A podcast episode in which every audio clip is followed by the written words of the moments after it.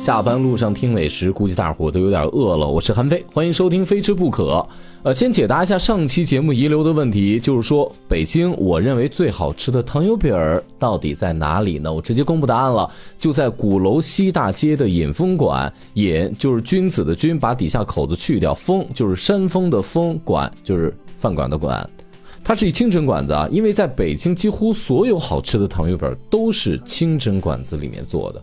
他们家这个多么的好吃呢？呃，我进去见了一大哥，我就大哥好吃吗？大哥说，我今年六十了，我吃了五十年糖油饼，他们家这糖油饼我依然能一口吃回童年。我想这不必再说它多么好的口感。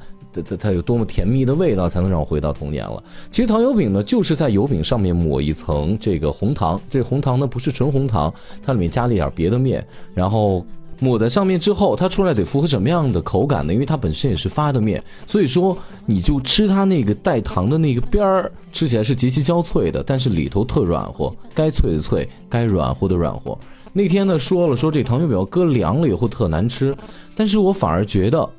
糖油饼要搁凉了之后，才是检验它是否是一个特别好的糖油饼的一个标准。比如说，我们说这家糖油饼好，你把它搁凉之后，你吃在嘴里不像皮筋儿，还依然有那个柔软的劲儿，可能没有那么脆了，最起码不难嚼，那就证明它是一个特别好的糖油饼，质量过关。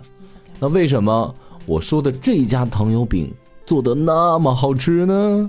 大家好，我是冯远征，欢迎收听韩非的《非吃不可》，谁听谁变瘦。我瘦吗？你瘦，我也瘦，大家瘦才是真瘦。你好，我是韩非，韩非不是韩非子，谁听谁变瘦，谁转谁最美。刚那儿说这家糖油饼呢，其实做的师傅也并不是北京人，呃，几乎现在所有的北京的早点铺子里头啊。呃，北京人不太多了，山东的、河南的、河北的做这种油饼的居多。呃，这个师傅呢，本身也是跟呃这个老北京师傅学的。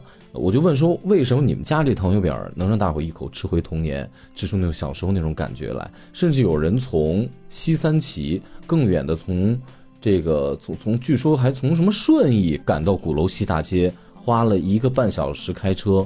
然后过来专门吃这糖油饼他说反正每个月必须得来一回。我就说你怎么做到的？我就问师傅说你这糖油饼是怎么做到的？样子看着也特硬挺、特漂亮，然后那糖呢也有那个裂纹然后吃起来呢，它里里面有空气嘛，泡嘛，所以外表是脆的、薄脆，里面是那种软和的。他说其实就是守规矩，什么规矩呢？是他师傅教的规矩，也老北京人对这糖油饼味道的一种规矩。他给了这么几个字眼儿，你听听啊。两钱糖，单面炸，拉口食，短刀。他说他师傅教他的规矩。其实，在北京吃美食，你最常听到的一个词儿就是啊，这就是老北京的味道。我经常在想，我说我能不能给老北京的味道去定一个意义呢？啊，有人就说，反正小的时候我爷爷就带我来，我吃顺口了。有人说我好多年前就带我们家孩子来这吃，现在我们家孩子都有孩子了，还在这吃，我吃的可能是一种回忆。这时候呢，师傅就拿出了一把刀。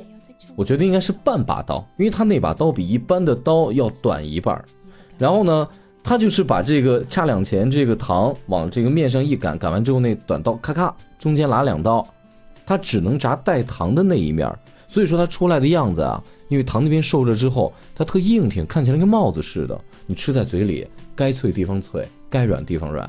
哎，我就问这师傅，我说为什么非得用这个半把刀呢？他也没说出一个清楚理由来，反正说年轻的时候师傅教他的时候，他一用别的那种长刀或别的工具，师傅就打他，他也不知道为什么，反正就按照这方法吧，就是一切的工序按照师傅教的来，到现在为止，他们依然能保持以前的那个味道。那现在，他也这么烦徒弟，他也这么教训徒弟，徒弟呢亦不听话，他也还是跟当年的师傅一样。我想就是守这样的规矩，才把这样的味道传承下去了。那我们现在很多人在吃，它是童年的味道，没准再过五十年依然是童年的味道。那把做糖油饼的短刀已经都五十年了，这可能就是老味道的一种见证。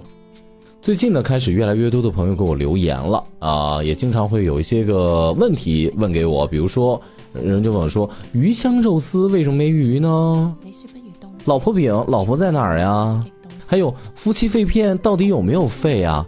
呃，我在考虑下期节目要不要说一些这些名不符实的美食呢？呃，具体下期说什么，咱们下期再见吧。您记住了，每周一、三、五的晚上六点钟，下班路上，韩飞给您说美食。赶紧吃饭吧，我都饿了。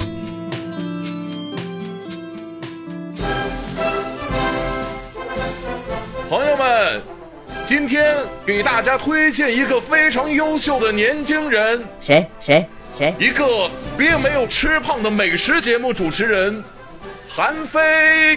哦，嗯，不认识啊，当我没问哦。你好，我是韩非。韩非不是韩非子，谁听谁变瘦，谁转谁最美。